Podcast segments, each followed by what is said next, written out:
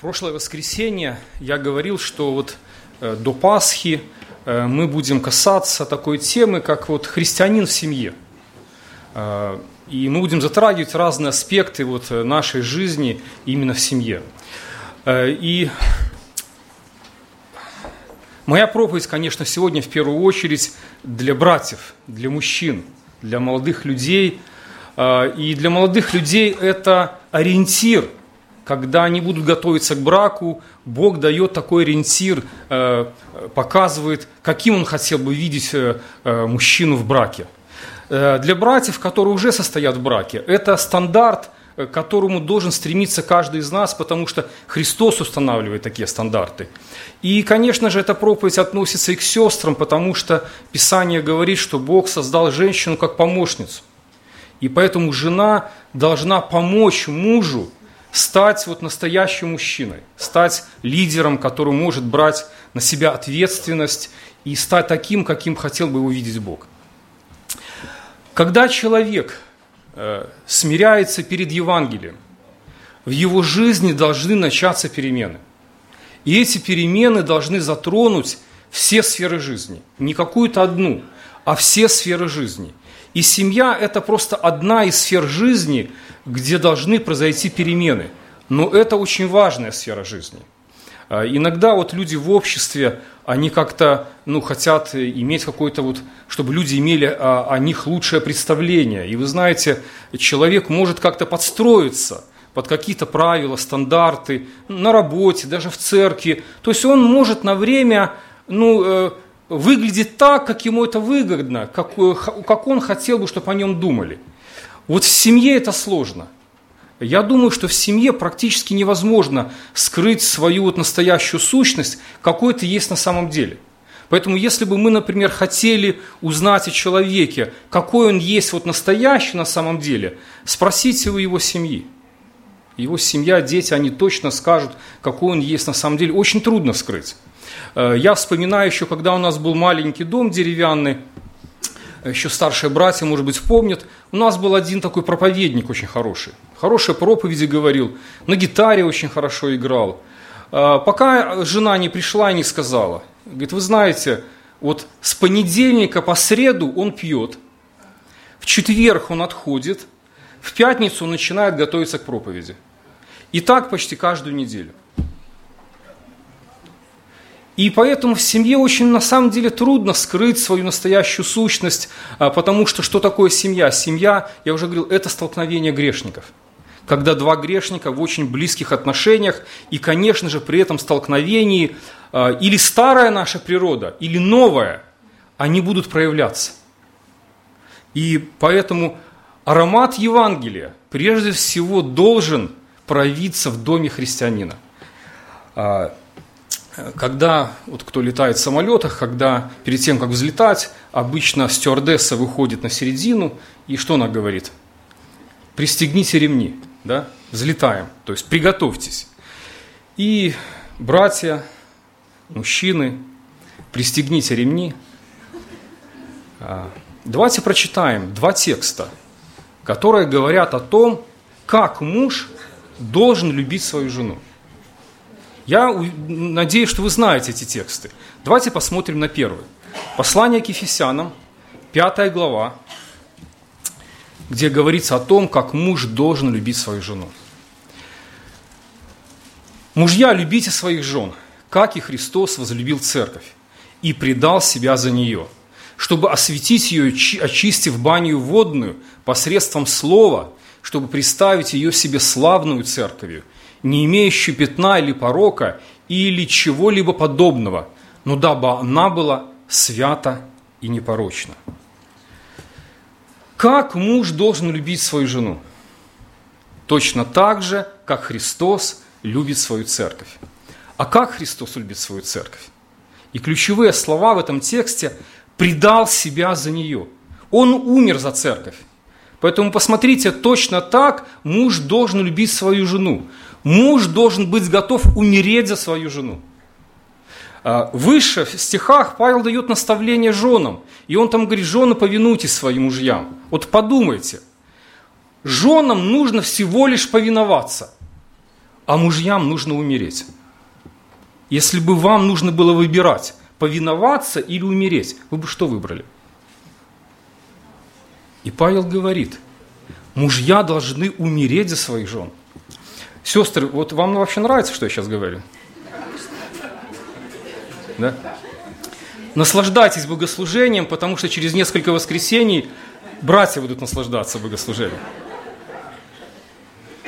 И я так предугадываю, что кто-то из жен может сказать после сегодняшнего собрания, муж, ты слышал, что проповедник говорил? Ты должен умереть за меня, чтобы сделать меня счастливой. Поэтому идем в магазин, купим что-нибудь мне. Поэтому давайте внимательно посмотрим на этот текст, который говорит о том, что Христос взял на себя заботу, самую большую ношу. Какую? Чтобы изменить церковь. А, Христос настолько возлюбил церковь, но не для того, чтобы давать церкви все, что она попросит, чтобы удовлетворять прихоти церкви, чтобы сделать ее счастливой здесь на земле. Не для этого. А написано, что Христос возлюбил церковь до смерти для того, чтобы сделать церковь без пятна и порока, славной. И точно такая же цель в браке а, Христос имеет для каждого брака. Может быть, для кого-то это странной, но Божья цель гораздо глубже, чем просто личное, личное счастье. Муж должен оказать на жену точно такое же освещающее действие, чтобы представить жену более славной в глазах Иисуса Христа. На самом деле брак – это мастерская, где Бог э, помогает нам подобиться Христу, сделать нас более э, святыми. А, и написано, что мы должны возлюбить жен точно так же, как и Христос. Христос любит церковь, иногда мы называем это безусловной любовью. Я хочу дать одно такое краткое определение, что такое безусловная любовь. Это сознательное самопожертвование ради блага другого, которое не требует взаимности. Это сознательное самопожертвование ради блага другого человека, которое часто не требует взаимности. Поэтому, например, если жена говорит мужу, ты не проводишь со мной время, ты не общаешься, ты все время сидишь за компьютером, или там с твоими друзьями, или э, лежишь на диване, смотришь телевизор. И муж на все это говорит, ну ладно, хорошо, ну давай пообщаемся. Это не любовь. Потому что через несколько дней вы будете вести себя точно так же. Если кто-то на вас давит, э, кто-то э, вам угрожает, э, заставляет любить, это не является любовью. Любовь – это добровольное самопожертвование. И, по сути, любовь начинается с распятия собственного «я», когда человек готов умереть для себя, для своих привычек, для своей комфортной жизни ради блага другого человека. И настоящая любовь, она особенно видна, видна в тот момент, когда другой человек, может быть, не может нам воздать, когда он, может быть, не ведет себя хорошо, когда, может быть, жена ну, не в настроении, раздражительная. А что, что, что мы делаем в это время?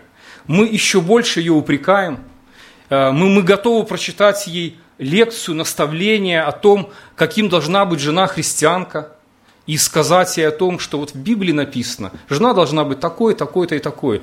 Или это возможность проявить вот свою безусловную любовь даже в тот момент, когда этот человек ну, недостоин, может быть, ее, он не может нам воздать. В этом и есть суть безусловной любови. Так, так любил нас Иисус Христос. Апостол Петр, он тоже касается этой темы. И в одном стихе но он еще больше раскрывает вот этот смысл, как муж должен любить и заботиться о своей жене. Давайте мы посмотрим на этот текст из первого послания Петра. Первое послание Петра, один стих, который также относится к мужьям.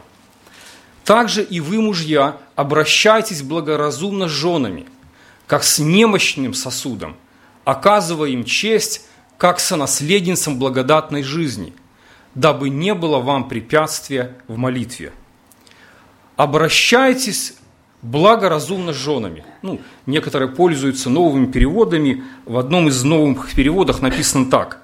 с пониманием относитесь к женам как к более слабым. И здесь Петр э, использует метафору сосуд. Он называет жену сосуд. И в Библии мы можем часто увидеть, как Бог, обращаясь к людям, в каких-то моментах тоже называет их сосудами. Даже, например, апостол Павел в одном из посланий говорит, «Сокровище это мы носим в глиняных сосудах», называя себя и других служителей глиняными сосудами. И то, что Петр хочет сказать мужьям, используя вот эту метафору сосуд, то, что жены, с которыми вы рядом живете, они более слабые, они более хрупкие сосуды, чем вы.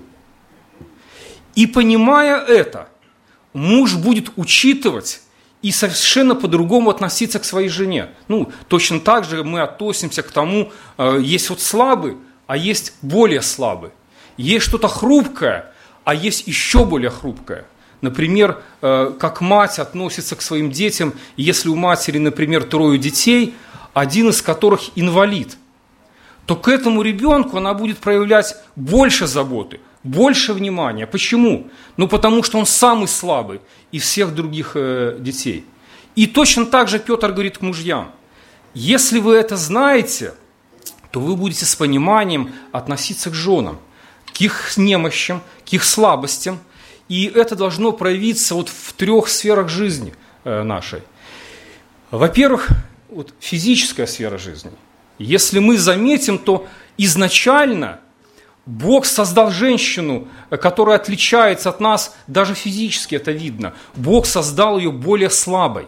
Ну, если, конечно, не смотреть по телевизору э, соревнования там, по борьбе или тяжелой атлетике среди женщин. Но на самом деле изначально Бог, создавая женщину, Он уже создал ее более слабой физически, более хрупкой. Хотя и в семьях часто происходит так, знаете, мужья или пьют, или на диване лежат, или в компьютере сидят, или с друзьями ходят в баню там, или в футбол. Жена в это время еду приготовит, замок в двери вставит – кран на кухне починит, детей в школу отправит и много-много-много-многое другое. И поэтому, когда мужья это понимают, что Бог сделал ее более хрупкой, когда он приходит с работой, может быть, у него тяжелая работа – но он больше будет думать не о том, чтобы жена его каким-то образом э, утешила, успокоила, потому что он э, много потрудился, а он будет больше думать о ней, как уменьшить ее нагрузку. Ведь пока он работал, она тоже занималась очень тяжелой работой, воспитывала детей, э, смотрела дома за хозяйством. И поэтому муж будет думать о том, как уменьшить ее нагрузку. Вот как будет относиться муж, понимая, что рядом с ним более слабый, более хрупкий сосуд, и Бог ее сделал такой. И вторая сфера жизни еще более важная – это эмоциональная сфера жизни. Поверьте, и здесь Бог сделал женщину, отличающуюся от мужчины. И э, посмотрите, особенно первые ранние годы жизни ребенок проводит с кем? С матерью. И Бог сделал ее более нежной, более чувствительной, более внимательной. Я бы даже сказал так, Бог сделал хрупкий сосуд для тонкой работы. Это изначально был Божий план. И поэтому жена в доме, э, она то, кто создает уют, тепло, кто с нежностью, вниманием воспитывает э, своих детей. И поэтому мужу нужно знать ее внутренний мир – из-за чего она больше всего расстраивается? По какому причину она раздражается и гневается? Что ее беспокоит? И опять же, в семьях часто все по-другому. Когда муж приходит с работы, он ничего этого чаще всего не замечает. Единственное, что он замечает – пересоленный борщ, ее ропот и недовольство, и он знает, какие места Писания ей прочитать. Жена, зная, что в Слове Божьем написано, что ропот – это грех – что жена христианка, она должна быть довольна, что э, гнев, раздражение не, хра, не красит тебя как христианку. Она должна быть кроткого и молчаливого духа. И поверьте, жена христианка все это знает сама. Она может сама расстраиваться из-за того, что она нервничает, раздражается, у нее появляется ропот и недовольство. Но ей надо не нравоучение, а помощь и поддержка. Потому что она более слабая, она более хрупкий сосуд. Вот каким образом муж должен относиться к жене, чтобы помочь ей в этом. И поэтому мужья, если наши жены ропщут на жизнь, если они недовольны, если они гневаются и раздражаются, это все говорит о том, о, о том, что значит мы еще не проявили достаточно посвященности, любви и заботы, чтобы сделать ее более славной и более благородной. Еще одна сфера жизни, в которой муж должен потрудиться больше всего, конечно же, это духовная сфера жизни потому что муж должен оказать освещающее влияние на жену, чтобы она могла духовно вырасти. И поэтому часто э, мужья вообще не думают, э, как проводит время его жена. Э, что она может быть, например, часами разговаривать по телефону, часами сидеть там в одноклассниках, в фейсбуках и тратить время просто впустую. И, кстати, если говорить о детях, то это еще более важно. Потому что дети пол жизни своей проводят в социальных сетях. Что они там делают? На какие сайты они заходят? Если вы узнаете и посмотрите его внутренний мир, вы больше будете знать внутренний мир своего ребенка, о чем он думает, из-за чего переживает, что ему, ему нравится, что он больше любит. И мужья часто все не думают, какие книги читает его жена, одевается ли она благочестиво. Вот муж пришел на собрание – послушал проповеди, духовно напитался, а жена в это время дома сидела с тремя детьми. И вместо того, чтобы обвинять ее в бездуховности, нужно, нужно подумать о том, как помочь ей духовно возрасти. Что он может для этого сделать? Э, у меня как-то, знаете, спросили, задали вопрос, как бы я относился к своей жене, если бы она рассказывала обо мне другим, ну, плохие вещи ну так вот, выносила бы ссору из избы. И знаете, э, как бы я относился? Я бы плакал о себе.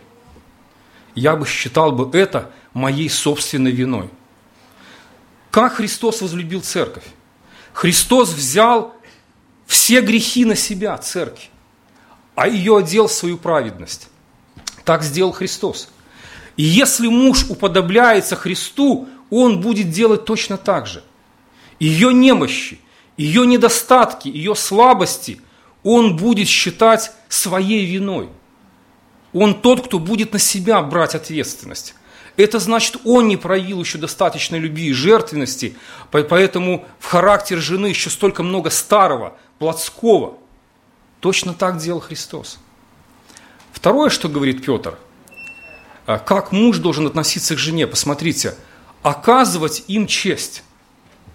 Муж должен ценить и уважать свою жену. Не только жена должна уважать мужа, но э, и муж должен уважать и ценить свою жену. А, как правило, ну, люди ценят за что-то. Например, она хорошо выглядит, она хорошо готовит, она верная, она терпеливая, она меня любит, она обо мне заботится. И каждому мужу хотелось бы, чтобы это все было в одном человеке – и вот тогда он говорит, вот тогда я, конечно же, буду любить ее, уважать и ценить. Петр, знаете, что хочет сказать? Что муж должен ценить жену только за то, что за нее умер Христос. Как сонатледницам благодатной жизни. За эту женщину, которая живет рядом с тобой, Христос отдал свою жизнь. Уже только за это мужу нужно ценить свою жену. Прямо сейчас Христос ходатайствует за нее перед Небесным Отцом. Может быть, у нее что-то подгорело. Может быть, она что-то не успела. Может быть, она что-то пересолила. Христос уже все эти вопросы со своим Небесным Отцом решил. Уже все решено. И поэтому она не просто так является частью твоей жизни, потому что Павел говорит, любящим Бога, призван по Его изволению, все содействует ко благу. Это Божий промысел, почему она является твоей женой. Это Бог так все, все строил. И поэтому уже только за это мужу нужно совсем по-другому посмотреть на свою жену. Это дорогой подарок, который Бог дал тебе. Оказывать им честь – это признать и увидеть ценность этого подарка. Вот как по-библейски муж должен смотреть на свою жену. Посмотрите дальше очень важный аспект в семейной жизни. Дабы не было вам препятствия в молитвах. Как муж относится к жене, оказывается, это очень сильно влияет на его отношения по отношению к Богу. А, посмотрите на несколько других текстов. А, а, первое послание Коринфянам, 11 глава, 3 стих. «Хочу также, чтобы вы знали, что всякому мужу глава Христос, жене глава муж, а Христу глава Бог». Многие мужья, верующие, знают только центральную часть этого стиха. Жене глава муж. Вот многие мужья знают. Они, они не знают, где это написано, но они говорят, в Библии точно так написано. Жене глава муж. И поэтому в семьях они часто являются не главой, а главарями. Для того, чтобы муж благоразумно относился к своей жене, как говорит Петр, для этого должно быть выполнено одно очень важное условие, о котором здесь говорит апостол Павел. Всякому мужу глава Христос. Только тот муж, который в своей жизни готов преклониться перед Христом, способен благоразумно относиться к своей жене. Это очень важное условие. Потому что у мужа есть тот, кому он должен подчиниться. И когда муж преклоняется перед Христом, он знает, как, как правильно относиться к своей жене. Если этого нету в жизни, если муж не преклоняется в своей жизни перед Христом, то поверьте, в семье он будет не глава, а главарь. Где жена должна безропотно во всем ему подчиняться – а все свои эмоции, чувства, слабости, это ты держи при себе. Это никому не, не важно, это никому не надо. И знаете, в таких семьях часто действует одно армейское правило. Правило номер один. Муж всегда прав. Правило номер два. Знаете, жены, какое правило второе? Знаете? Значит, вы так и живете по этому правилу, да? Если муж не прав, Смотри правило номер один. Вот что будет происходить в таких семьях, если муж не преклоняется сам перед Иисусом Христом. И в притчах дается один пример мудрости. Кто отклоняет ухо свое от слушания закона, того и молитва мерзость перед Богом. Подумайте, мужья, если вы не хотите слушаться Христа, почему Христос должен слушать вас? когда вы обращаетесь к Нему. Если вы сами не хотите меняться, почему вы просите Бога, чтобы Он изменил вашу жену, когда вы сами этого делать не хотите? И это на самом деле является огромным препятствием в молитве. Поэтому Павел говорит, всякому мужу глава Христос. Муж должен преклониться перед Христом. И преклоняется муж перед Христом или нет? Знаете, где больше всего видно – не в церкви, не на работе, а в семье. Как муж относится к жене и как муж относится к детям, это очень большой показатель того, преклоняется ли его сердце перед Христом. Вот он хороший показатель. Потому что в семье очень трудно спрятать себя то, какой ты есть на самом деле. Э, братья, э, мужья, хочу задать вопрос каждому из нас. Скажите, когда последний раз вы умирали для себя, чтобы послужить своей жене? Подумайте об этом. Когда в последний раз вы умирали для себя, чтобы послужить своей жене? В чем это проявлялось? Как это было? Слава Богу, есть среди нас один муж Божий, который готов признаться, как есть на самом деле. И можно э, показать стих э, из 1 Петра назад. Да. Посмотрите, этот стих начинается с такого слова. «Также и вы, мужья». Если мы посмотрим э, в первом стихе, где Павел, Петр наставляет жен, он говорит точно так же. «Также и вы, жены». Мужья и жены должны учиться жить такой жизнью, которую хочет Христос. У кого нам учиться? Если мы посмотрим вторую главу э, первого послания Петра, то мы поймем, куда отправляет Петр учиться жены мужей. Так же, как кто? Кто для нас является примером? И во второй главе Петр говорит, Христос оставил нам пример, чтобы мы шли по следам Его. У нас есть кому учиться, у Иисуса Христа. Чем ближе мы будем к самому Иисусу Христу – чем ближе мы научимся послушанию Его Слову, преклоняться перед Ним, а, любить Его, поверьте, тем больше изменений будет видно в нашей жизни.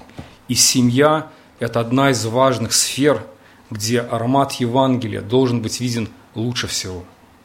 Давайте помолимся, давайте попросим, чтобы Бог продолжал работу с нами, с каждым из нас, чтобы действительно наши семьи были семьи, которые были бы крепкие семьи, которые жили бы по-евангельски –